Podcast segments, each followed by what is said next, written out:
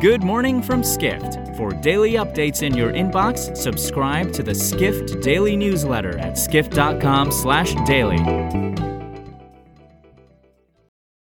It's Thursday, July 29th in New York City. And now here's what you need to know about the business of travel today. Tourism entities in the United Kingdom have been loudly calling on the country's government in recent weeks to lift travel restrictions. Their demand was granted as England announced on Wednesday it will welcome fully vaccinated visitors from the U.S.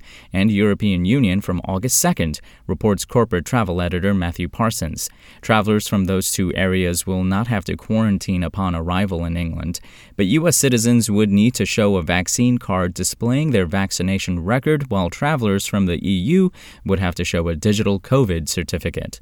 Although UK Prime Minister Boris Johnson said on Wednesday he was discussing a travel corridor with the US, it's still uncertain when the US will lift restrictions prohibiting most non US citizens from traveling from Europe. Next, we look at an issue brought about by the large visitor numbers at U.S. national parks last summer.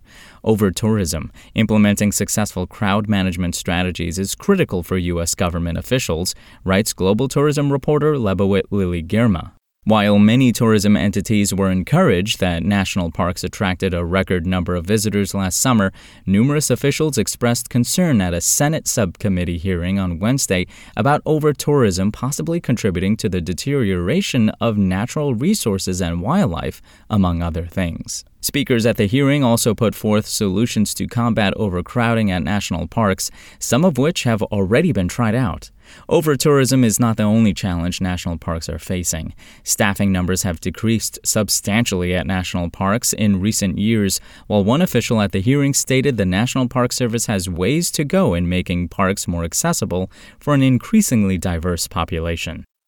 We end today with a big pivot by a major corporate travel agency. American Express Global Business Travel has launched an expense tool that reflects the company's focus on areas other than travel, reports Parsons. Amex GBT rolled out Neo One in the US on Monday after it debuted in the UK last year.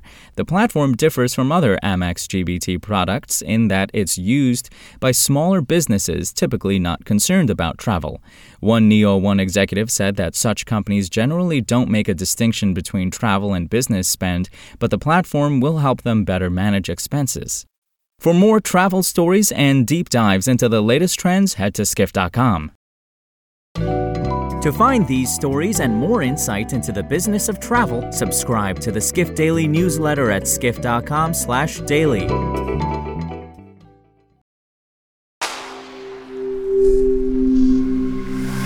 SpokenLayer